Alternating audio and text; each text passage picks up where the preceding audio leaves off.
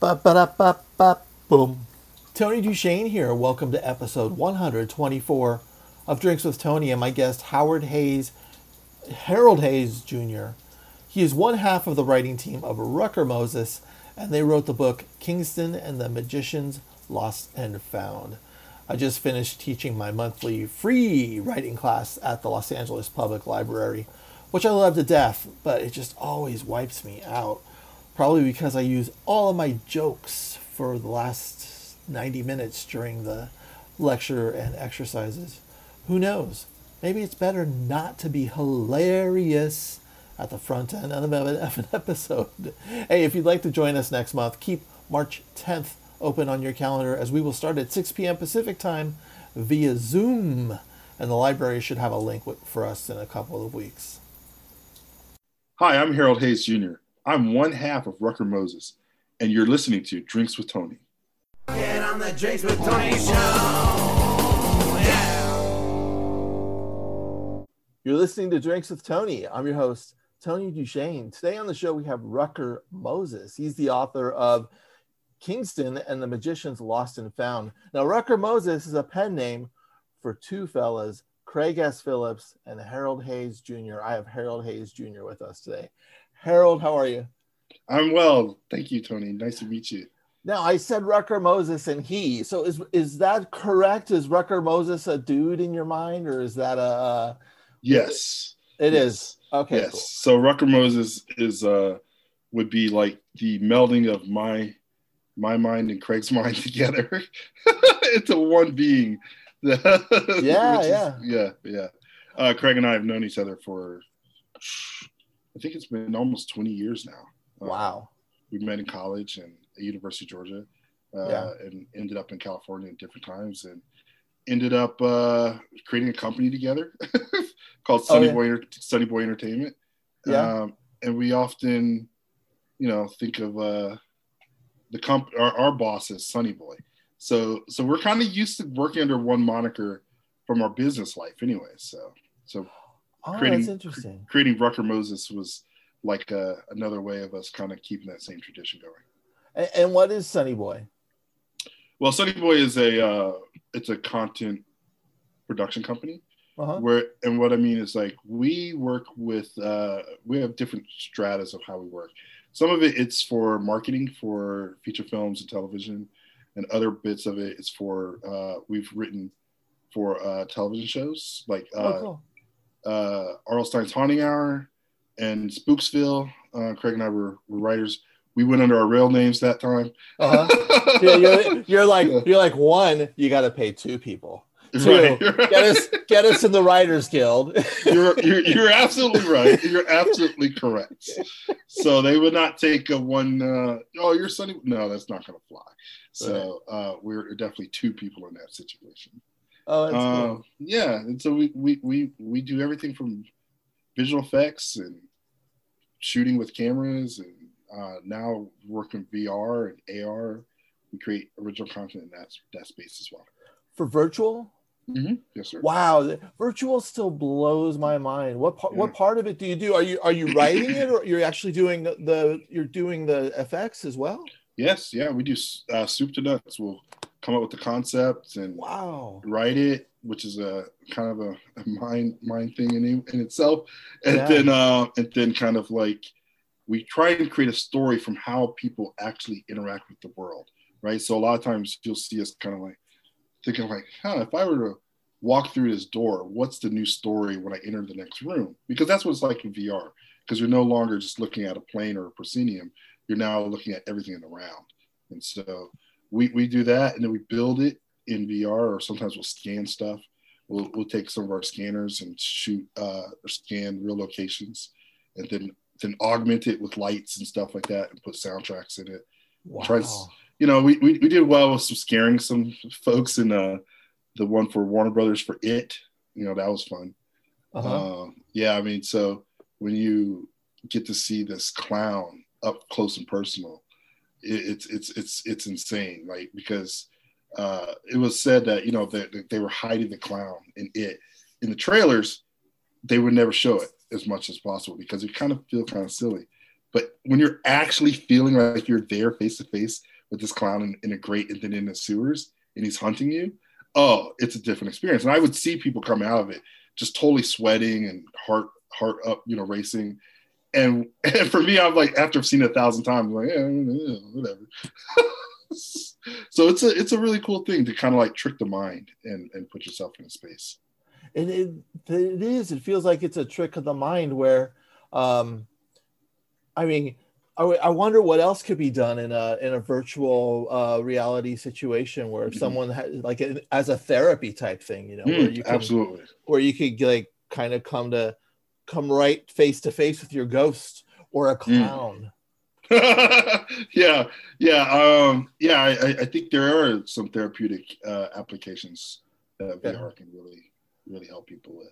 Yeah, you know, and especially because sometimes you don't really know what's about to happen, which I guess is sort of like life anyway. But but when it's programmed for you in an intense experience, it could be. Hopefully, it could be good for you. I love how you have to think about what's behind the next door. Right. There's almost a new scene. Like when I'm talking to my students, I'm always like, how does your character leave? Why do they leave the room, and how do they leave the room, and what do they go into? And absolutely. And always keep them in the room. If it feels like the conflict is too high, do not let them leave. They got to resolve it right there and escalate it. Yeah. That's perfect. That is it. That's the way to really tell good stories, I think. Yeah. It's because we avoid conflict in life. Right. I don't want to like get a fight with a guy. I don't want to be, you know, I don't want to do all this stuff, but when we're writing our stories, that conflict's got to just be like bam. Right. Or if they do avoid it, you know, you're just adding on to that. Later on, you're gonna have to deal with it. Later on, you know, you're not dealing with that problem. It's gonna come full face, you know, later down the road. So yeah, I like that. Exactly. That's in stories. In real life, just push it down. Therapy. Yeah. Just hold it in. Yeah, nothing bad will ever happen. Yeah, nothing bad. Yeah. So what classes do you teach? I teach right now. I'm teaching screenwriting. Oh, wow. Yeah. It's really fun because it reminds me of the joy of it, you know, where you get in the drudgery of it and you're like, wait a second, why do I do this? And then you just like, you see these like raw, fresh ideas and this excitement. Right. You're like, oh, that's right. I had that. That's why you like it. Right. Yeah. Yeah. Craig and I ended up, starting out as screenwriters. I mean, you know, we still are, but yeah. But the novel thing was just kind of new to us. Writing prose was not like our original format, so we were definitely writing for screenplays first, and it was definitely a learning experience to start writing in prose. Go ahead. I'm sorry. No. It's just that realizing that there's actually so little dialogue sometimes in a book, in a novel, and there's so much more thoughts that you have to explain and describe everything, you know, whereas in dialogue in a screenplay, you're just like, it's more like a blueprint, you know what I mean? It's like a blueprint for someone else to take and make it into a final creation. Whereas the book is it. That's it. That's all. That's the whole thing right there.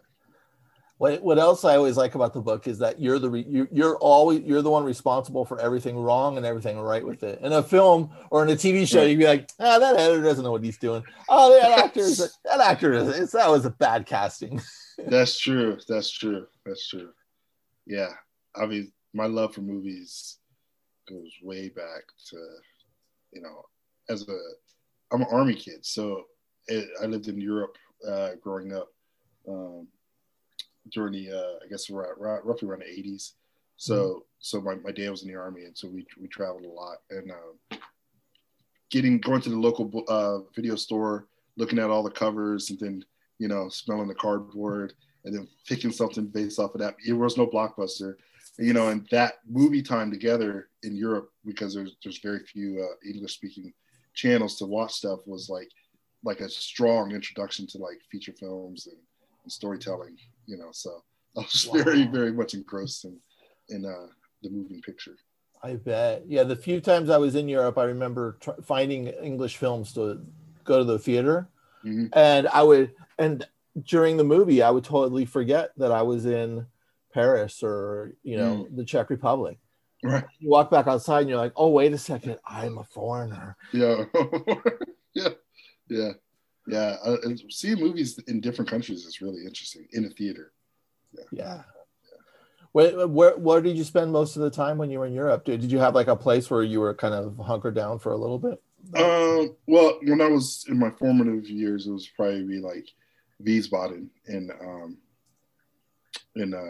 West Germany, and then there were also in Hamburg when I was younger. But but Wiesbaden was the main place, and then we would travel around, you know, kind of check things out. And I left East Berlin the day before the wall fell. Wow! And so it was an adventure. Wow! Adventure. Yeah. Now, do you speak any German? Nein. You sound fluent to me. That's all I needed to hear. Yeah. So you were kind of like with the other kids in the on the bass type. Yes, thing. Exactly. I mean, and then occasionally we would interact with other you know, German kids and like the swim bods and the playgrounds and stuff like that. It's always fun to do that.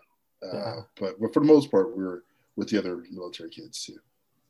So when you get back to the United States, did you get to go to like a high school or something in Atlanta? And did you get to come back in and go, all right, now I'm in American high school? Well, actually, it was like total, I think I've been to about 15 schools in total. Wow. Yeah, and then that's including college, but then when I got back, I was in middle school, so we were in Maryland, and it was kind of tough at first because A, middle school's just tough, but B, there was like a whole use of slang and language that I was very not accustomed to from being in Europe for a while, and so I just kind of like had to learn not just English, but just like a colloquial, sayings and like what is slang. There were so many things that was just foreign to me in my own country. So like, wow. and then we moved from Maryland a few years later down to Atlanta, and that was an adjustment. I went to 3 different high schools there, so it was a lot of change, but it's really cool, and it just makes you kind of like make friends pretty quickly. Yeah, that's a good way to go with it, because the other way is the lone guy in the corner. And then, do you remember like some of the slang where you're just like, what are you talking about? Do you remember any? Well, like things? I think it was something like dissing somebody. I didn't know what that was, or oh man, you joned on me. Oh, he's joning on me. I'm like, what's that mean? I was like, is this Joan Rivers? What are we talking about? I don't even know that one. I know this, but what's joning? What's joning? Well, it's sort of the same thing. Okay. It's sort of the same thing. It's like, in fact, it's so old, I don't even know if I remember exactly what it means anymore. Yeah. But it was, there were just like really weird kind of like weird slang that would come up. Yeah. Yeah. And then when you're that age, you just pretend like you know what they're talking about. You're like, absolutely. Oh, absolutely. Yeah, sure. You have your one friend, you're like, what's going on? Right. How does it hang at me? It sounds really intimate, but I'm not sure. Right. Radical was those were like, I got those. That was like Teenage Mutant Ninja Turtle stuff, so got that stuff. And then, when did you get the writing bug? Were you young, really young, and said, you know what, I'm really vibing this, or? And vibing means enjoying. Yeah, I got you. I got you there. When I was in high school, I think there was an opportunity where we had to tell stories in the classroom, and this one guy, I don't remember his name, but he wrote something that was, pretty scary. And I was like, I could write better than that. And so I gave a crack at it, and I just kind of wrote another scarier story just to see how the class, you know, reacted to it. And I thought that was pretty cool, but that's about as far as it went right there for a while. And then my dad, who was pretty influential in my life, kind of has a saying, like, if it's important, write it down, right? If it means something, put it on paper. That was his saying.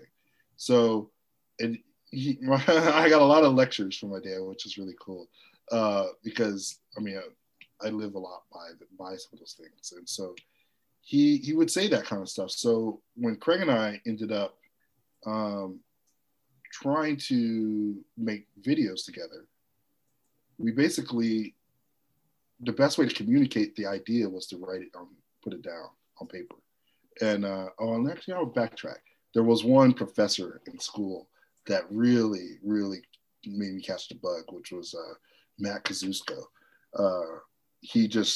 I kind of got away with writing like a 2-page paper when I was supposed to write a 5-pager, but it was, he thought the accuracy of the expression of which I did was very well, that he just said I should never write anything less than what was told again, but he really enjoyed the paper and something about, again, having that kind of reaction from the audience. And it's sort of where I guess I'm coming from, where it's like, I realized that that's my the thing that drives me is like saying like, oh, if I write this and I convey a thought, do you get what I'm saying? Right. So it's unlike where someone's speaking in slang and I don't understand what they're saying, I want to make sure you definitely understand what I'm saying. And so even between my best friend, Craig, and I, we still needed to speak to each other in such a way was in order to make something, we had to write it down and write a screenplay. And so from there, it was just more about communication. It was just more about like conveying the idea so that we can be on the same page, because I had a wife and I was working, and then we would meet in the afternoons at a hotel lobby down in downtown LA and just kind of write these screenplays together. But so we only had like a couple hours to just kind of get these ideas out.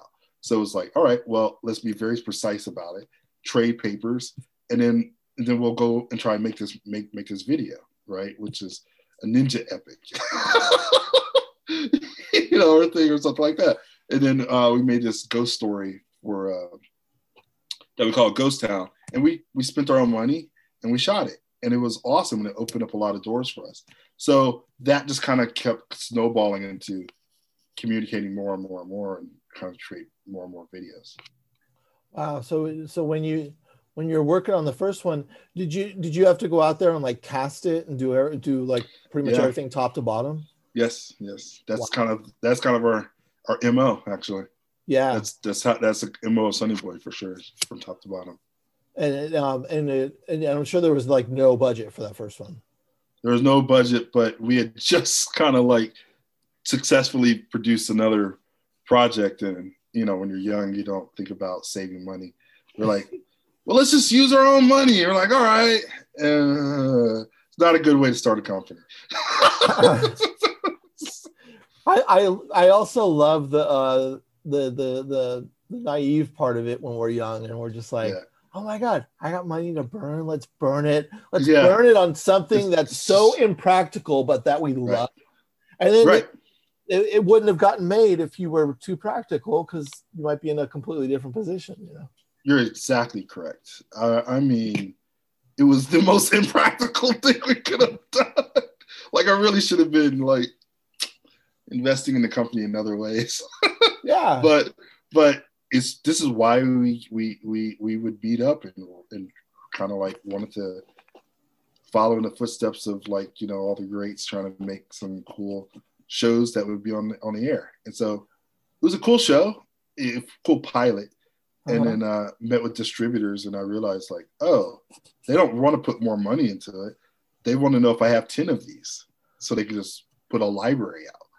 And so even though it opened up our writing career with the other studios, it didn't like pan out as a good business investment. Right.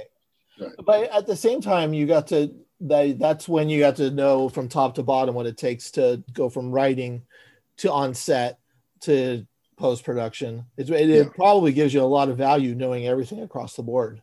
Yeah, it does. And I mean, like I said, that's That's how we train every other person who comes into the company as well. It's like, listen, you're gonna wear a lot of hats here. Yeah. You're gonna do a lot of things, and if the more you can communicate, the better off you're gonna do here. You know, so. Right. How do you feel about doing craft services for 3 weeks?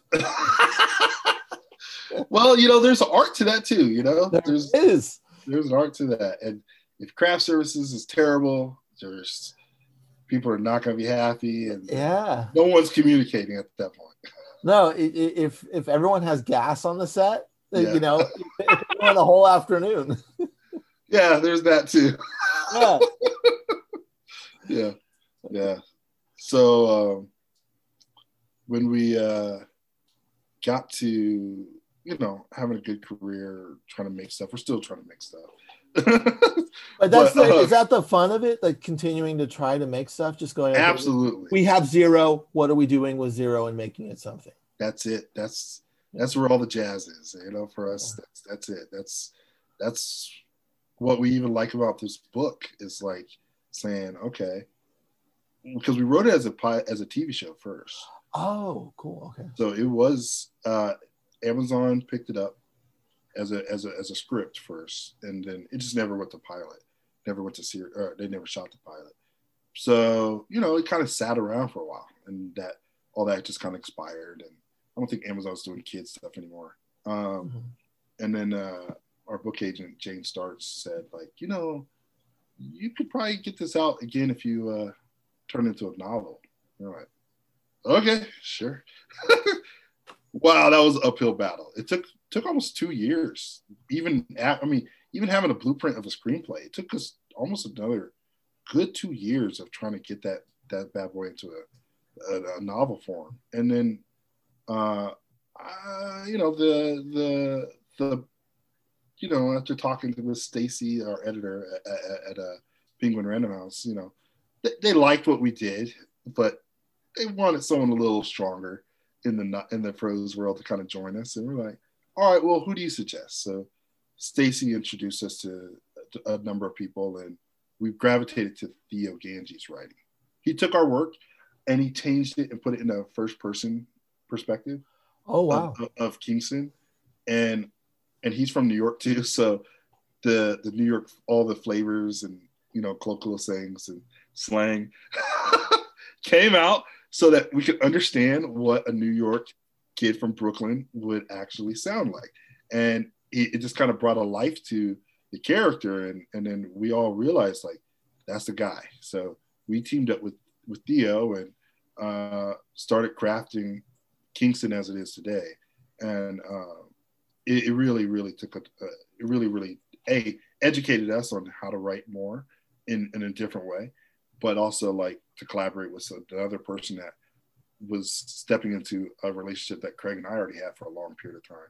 It was a little bit scary, but it actually worked out quite well. Theo and Craig and I feel like we're long lost brothers. And we kind of like, we talk about the same things. We watch the same things growing up. We do similar things. I've only met Theo. No, I actually haven't met Theo in the flesh at all. Oh, wow. Yeah. Yeah, not once. It's so intriguing, this yeah. whole world where it's just like, yeah. we can pass stories back and forth to each other and really work on an intimate level. Yeah. And then it's just like, oh yeah. It's like when I've had that situation and I do finally meet the person, it doesn't feel like I'm meeting them for the first time. It's just right. like, oh, you're just a brother. Okay, what's it? Yeah. Right. Good to see you. You're wrong about this, but thanks about that. You know. Yeah. Don't get me wrong. Now, we definitely fought about some things. We definitely had our differences at certain points, but it was all we really chucked a lot of our egos to the door and just said, look, it's what is good for the characters. Like, how are they actually going to overcome this scenario or go through this, or how are we going to describe this other world called the realm in our book? You know. Sometimes you can paint yourself into a corner, you know, and then yeah. you have to realize, like, oh, I've kind of like sold this whole concept off of this thing. Now I got to really make it a reality, you know. And that's in the part of the I mean, that's the joy of conflict when you're working with other creative people. Mm-hmm. It's like we're having this conflict to serve the story. Right. It's we need this. Okay, we're painted into a corner. You know, this is how I think of it. Tell me if I'm completely wrong. Go ahead. Yeah. But you're just like, you get that vibration where it's just like, no, you're wrong. No, you're right. No, you know, not in those words because you want to, but you just like it leads to things. Right. Right. And that's the fun part, right? When it leads to things, you know, it's like, well, I mean, that's actually kind of what happened to us. It was cool. You know, our first draft was cool, but it was just lacking in something, right? And then one day Craig goes to the Afrofuturism event in downtown LA, which you can find something in LA, whatever you're looking for. But he checks us out. And one of his favorite musicians, Sun Ra. He's found out that his name is, he was named after Black Herman, apparently one of the world's greatest Black magicians. And so we're like, who's that? Never heard of him. You know, we talked about Houdini and all these other magicians in our book, but and you know, and our main cast is primarily black cast. We're like, but you know, where are the other elders that our black cast members can look up to, right?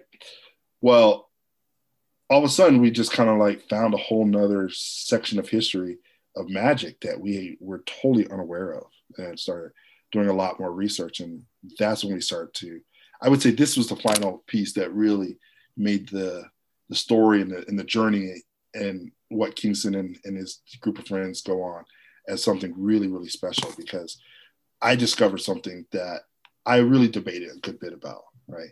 Mm-hmm. Do Black people like magic?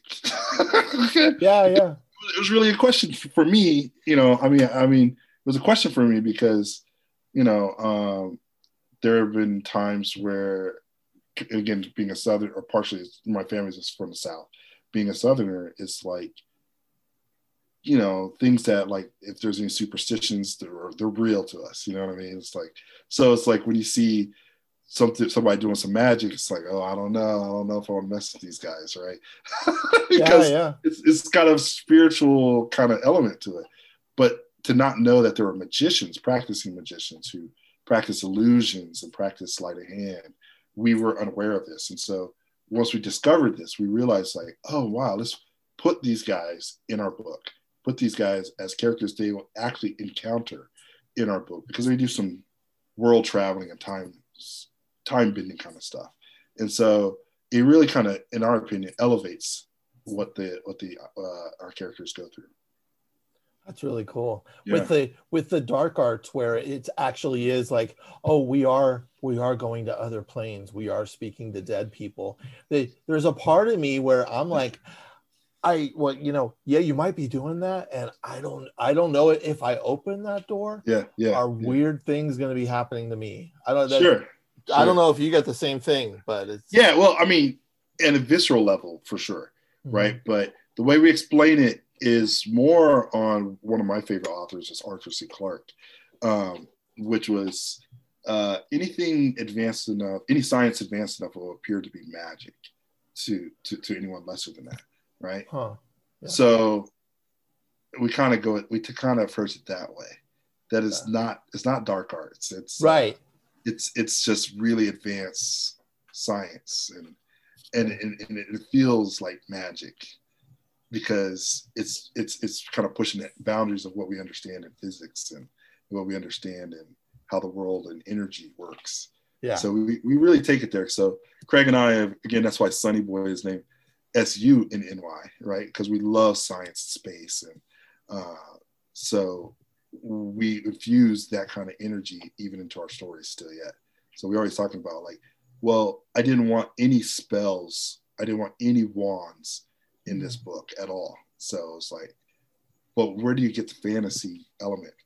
Well, let's talk about advanced science. Let's talk about theoretical physics and stuff like that, and kind of bring that into the mix. And then it's even cooler because it's not the wand seems like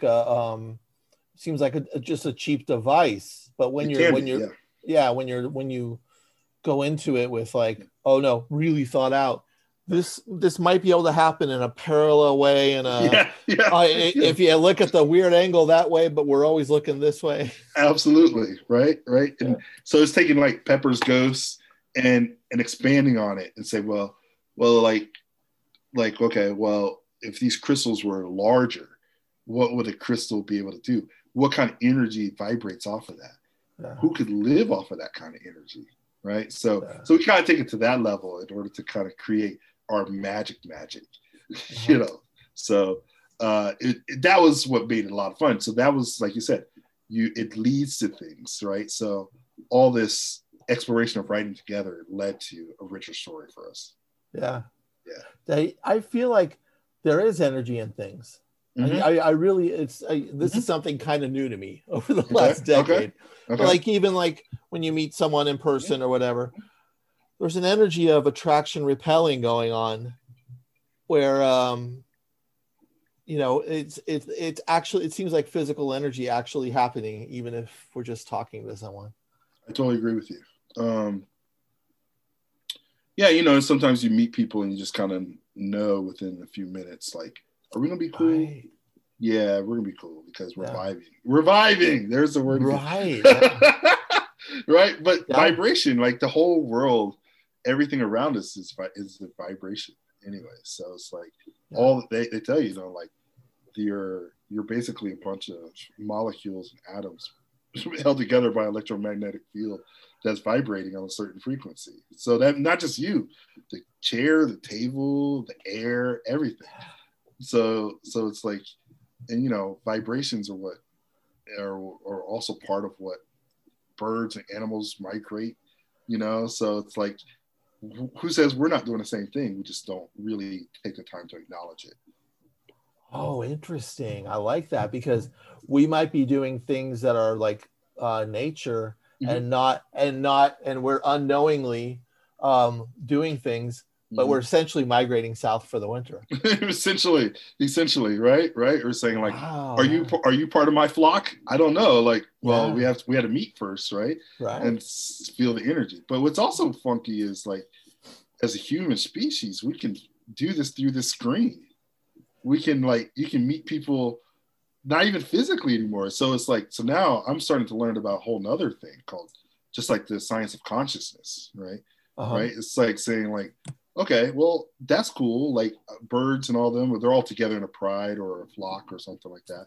But what about humans meeting just electronically and communicating and what, when we make a recording and you still connect with the character, even if they're not real? What is that? What is that makes us connect to each other? Right? It's like, this is this idea of like conscious, that we're all part of one consciousness, but we're localized in our own flesh and blood bodies, but we're all being still connected on a vibratory level.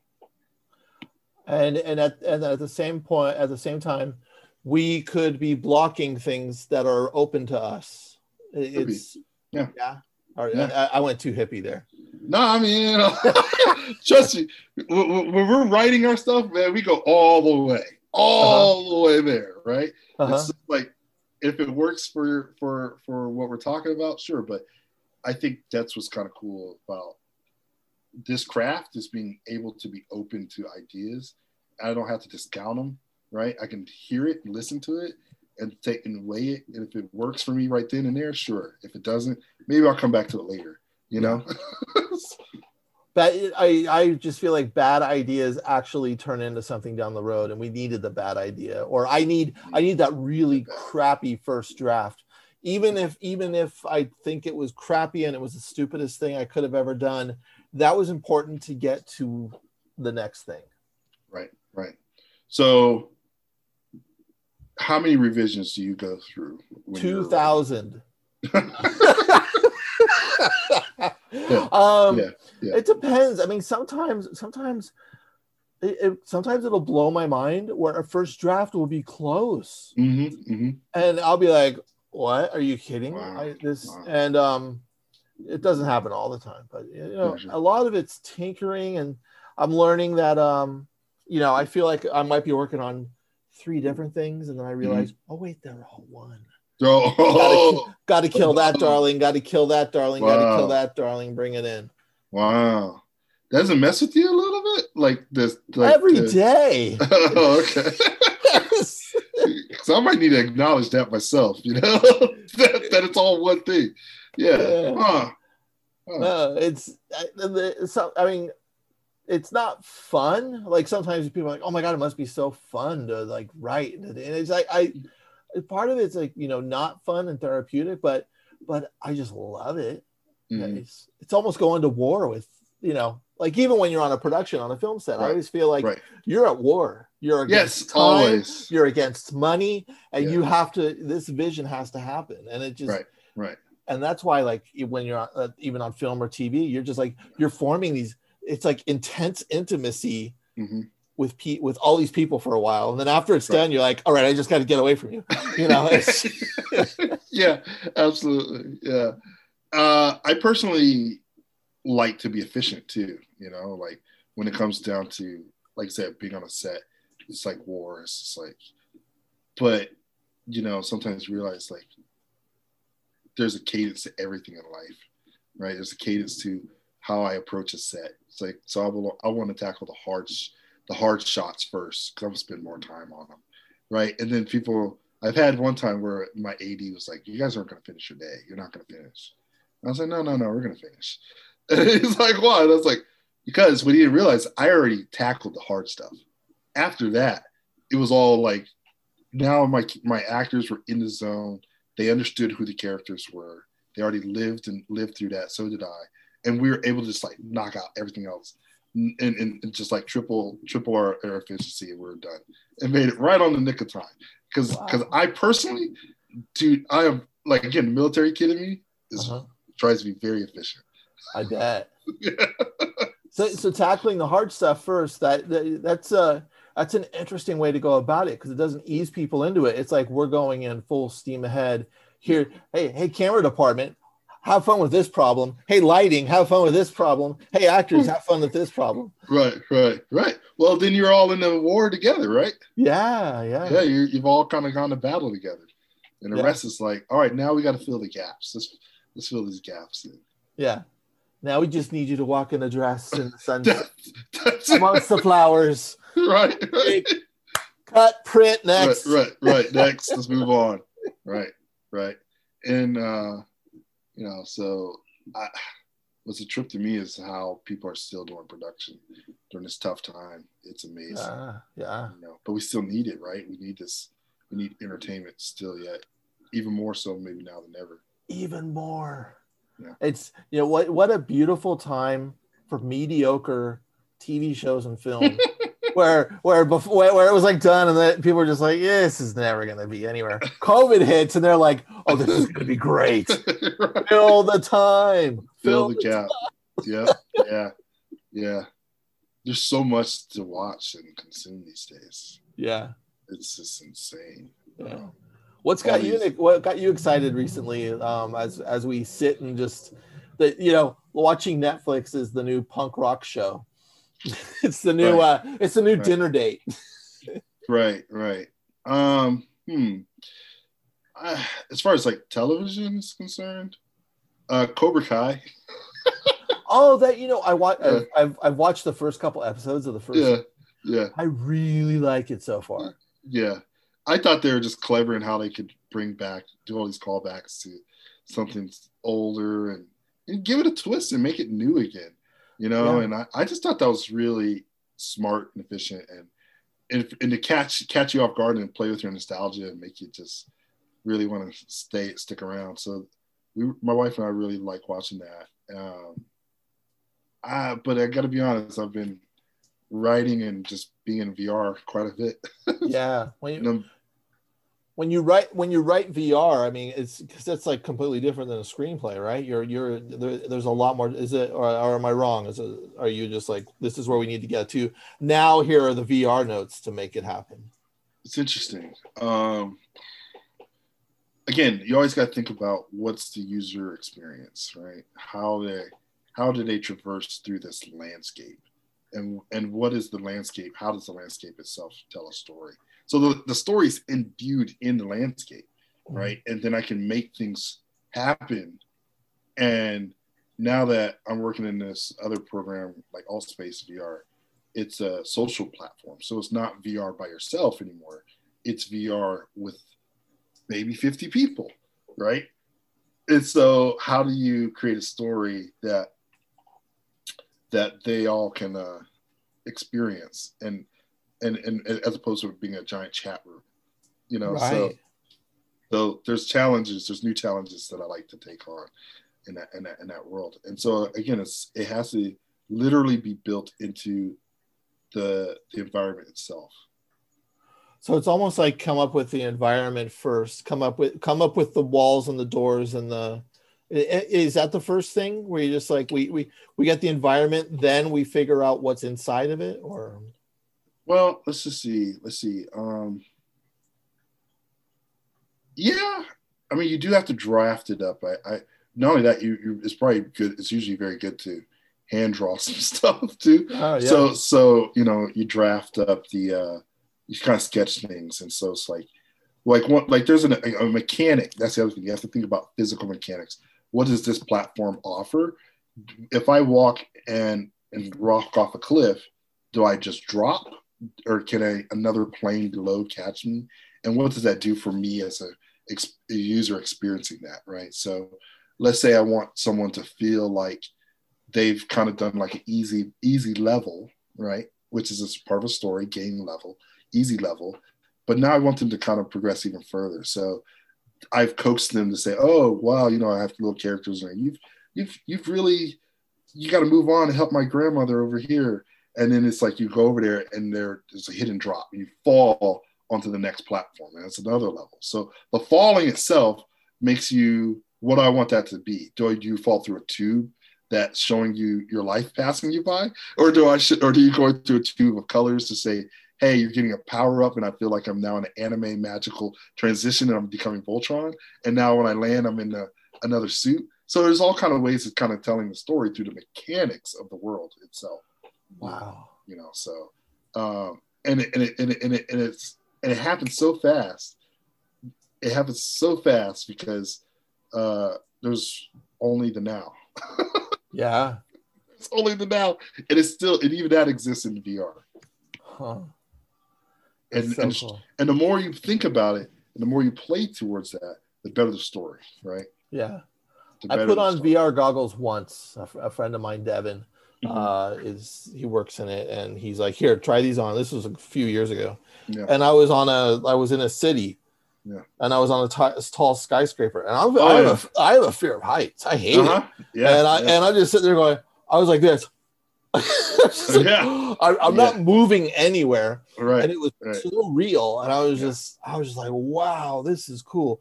I know I'm not here, but it feels like I'm here, and it's freaking me out. It's freaking me out. Yeah, exactly. Well, you know, again, it's all storytelling, man. It's all storytelling. Like, you could say that, but now what if you put a cat at the other end of that tightrope? Yeah. Right. So the story becomes about you. Do you have the courage to go get this cat and save the cat? No. Or someone might overcome that. Someone might overcome their fear and go get that cat. I love cats. I'm a cat guy, but no, that cat can die like the scum it is for being that high. I'm not going out there. You're like, that's your fault. The cat made some bad decisions in its life, and they need to take responsibility. I hear you. There you go. Life decisions. Right? Yeah. But in real life, I'm sure if it was my cat and I had it for 10 years, I would catapulting over it. And, right. But there's the beauty in that too, because we do get courage with, I guess, with things outside of us that we care about. There's a courage that we could muster up that we wouldn't muster up just for ourselves. Right. Yeah, and I mean, that's just the same with like reading a novel or a book or watching a scary movie. You know, it's just like, do you have the courage to watch this scary scene and, you know, hang out with your family, or for whatever reason they want to watch a scary movie? Right, right. So, yeah. Yeah, I mean, that's, I think we as humans are storytelling creatures who are addicted to stories. I think it continues to help us make sense of the chaos of what a human being is. Wow. Yeah. There it is. Are you vibing me? Yeah, man. Yeah, we're vibing. I love you. Hold up your scotch. Yeah, that, what was that again? Yeah. Oh, Glenlivet. Glenlivet? Yeah. What is that, the 12-year? Caribbean Reserve, apparently. Whoa. Yeah. High-end stuff. And like, where'd you get the curly straw? I do have a few of those. Yeah. Yeah, you gotta have a sense of humor in life, right? No, exactly. No, it's just, it's interesting how I continue to be fascinated by it. I grew up in a weird religion. I grew up a Jehovah's Witness. So I had this weird angle on the Bible. Okay. But then I've come to realize, oh no, we need these stories. We need these. Mm-hmm. It's everything's kind of important, and we also are continuing to create our mythologies, even if it isn't, right. Even if we're doing VR or I'm reading your book, we get to like embrace these mythologies. And it feeds us. It's so cool. It feeds us on a soul level, right? Yeah. It helps guide us. I'm sorry, 1 second. Yeah. Are the kids coming? Yeah. Well. Hey, Harold, can you close the door, please? Okay. How old are your kids? My son, whose also name is Harold, will be 6 years old in a couple days, and my daughter is 10.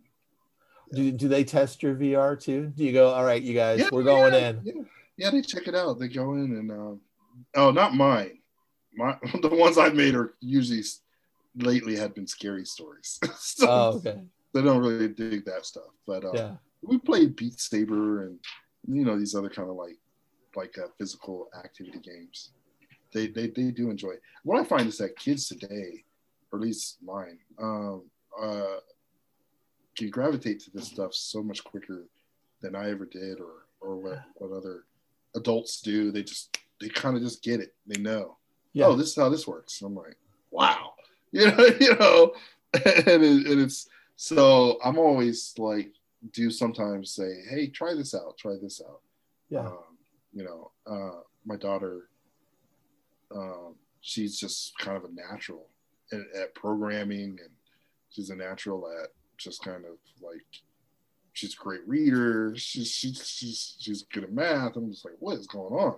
You know what I mean? And I put her in a VR and she just took to it like a fish in water, and it's just like, wow, I just was really unsure of how that happened, because it wasn't like we allowed her to be on the tablet or anything for till she was much older, or she's only 10, but she was older, so she was older, so it was just kind of weird to see how the youth today can really just attach to things so fast.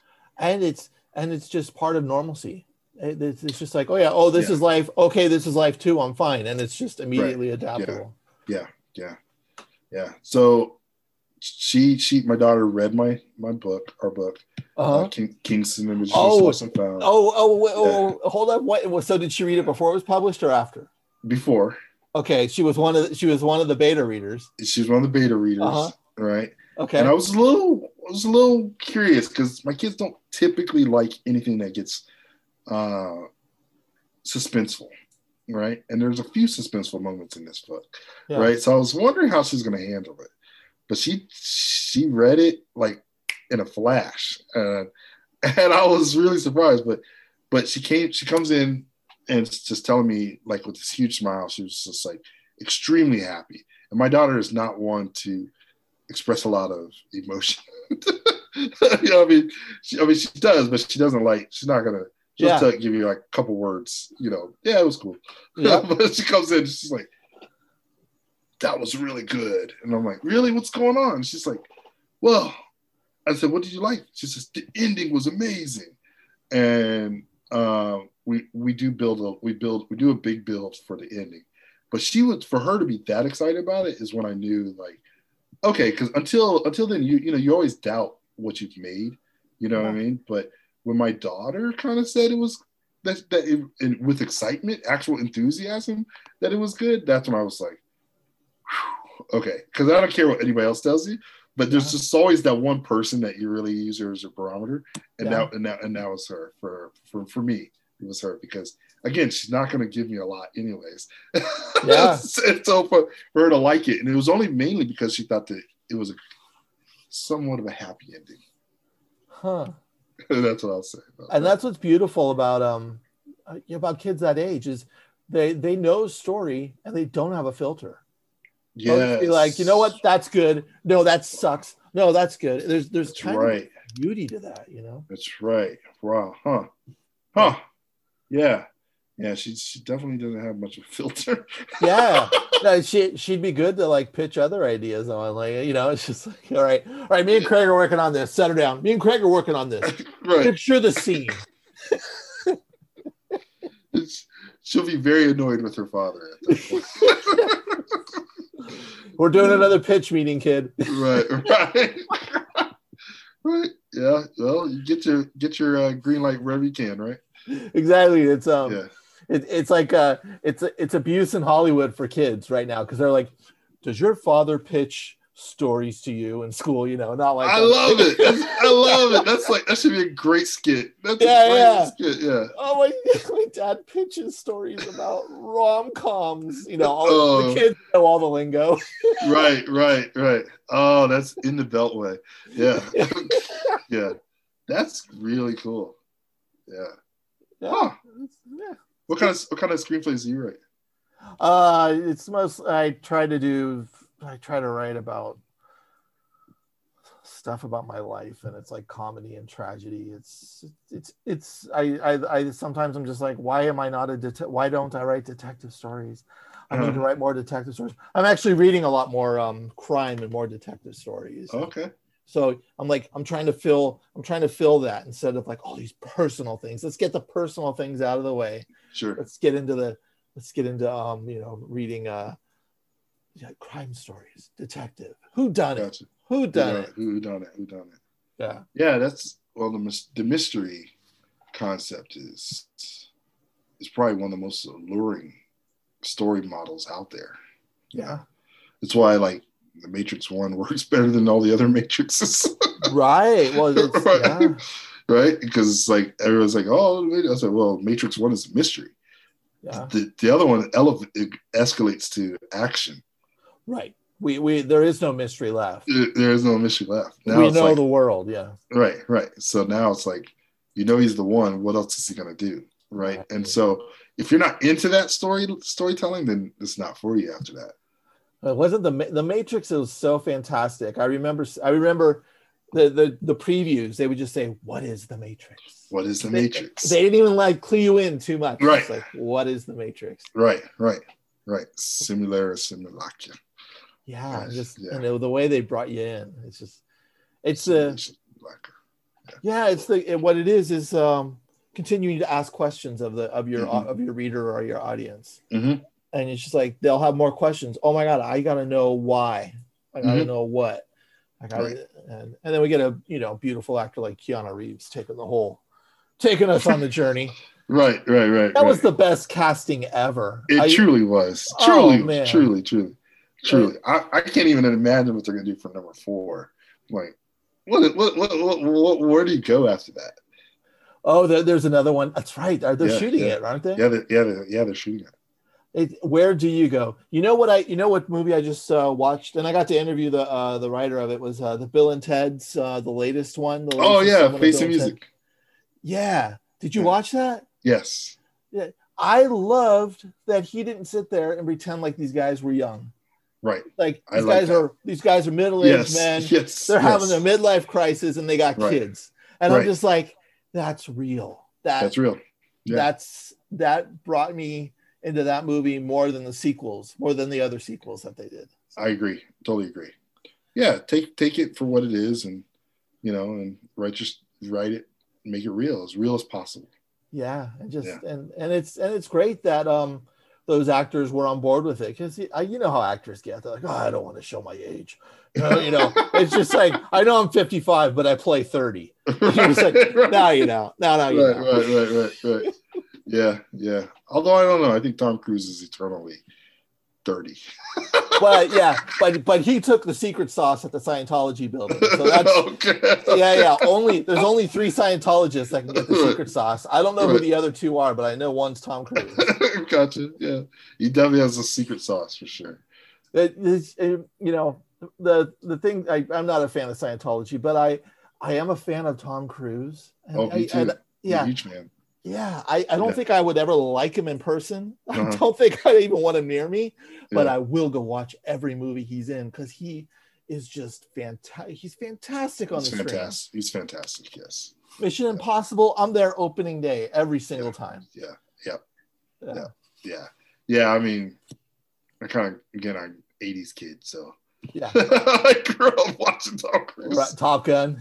Yeah, for sure. You know. Yeah. And I'm so, like, that was the big downer for me. I mean, you know, like from the box office pandemic, you know, moving the dates around, was Top Gun got moved. Right. Like, I was so ready to see it. The trailer looked amazing. I know. It's just like I fly my own planes now. Yeah, I do my own stunts now. I know. I'm sitting there watching, I'm like, he's actually flying that plane. Yeah.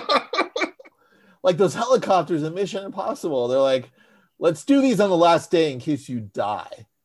Right. Well, yeah. Oh, no, that's interesting. A guy put a VR 360 camera. There's a special feature of him flying that helicopter by himself. And oh, wow. So that's the beautiful thing about 360 or VR, is that it can tell the truth. You know, interesting. Yeah, you know, like you see that there's no one else in there. He's just doing it himself. Oh, and wow! That was amazing. I thought that was the best use. That was one of the really good uses of 360 footage. Yeah, because then we could see that it's not about the editing and the cuts. This guy's really doing it, really in there. Yeah, but he did so your VR guy did the not mine. Someone else. Oh. I mean, but I just saw someone else. I saw a featurette, behind the scenes featurette that was in 360, a VR 360, and they showed that, and I thought that was like a really good use of that technology to show the truth of what someone at his caliber has like trained himself to do. Yeah. Oh yeah, I'm gonna go jump off a building and twist my ankle. Okay, we'll do it. Let's do it one more time. Yeah. He's not human. He probably is. Scientology is probably right. They're probably right because of him. If you do Scientology exactly right, you're Tom Cruise. Well, sign me up. I think I'll go in with you. Let's go get clear, my friend. Well, no, I think I'll stand over here and keep doing this. I'll keep doing that. Jumping off a building, not my cup of tea. Oh, I know. Yeah, same here. Yeah, Harold, thank you so much for coming on the show. Thank you, Tony. I really appreciate it. And that's it. That was all right, man. This is awesome. Harold Hayes Jr. on Drinks with Tony, one half of the writing team of Rucker Moses.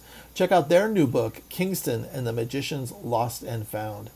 And hey, do you want a bonus episode this week? Well, I got you covered. Check out episode 125 with my 92-year-old debut author. Yes, she's 92 and she published her first book. Her name is Sue Byer, and she's on the next episode of Drinks with Tony.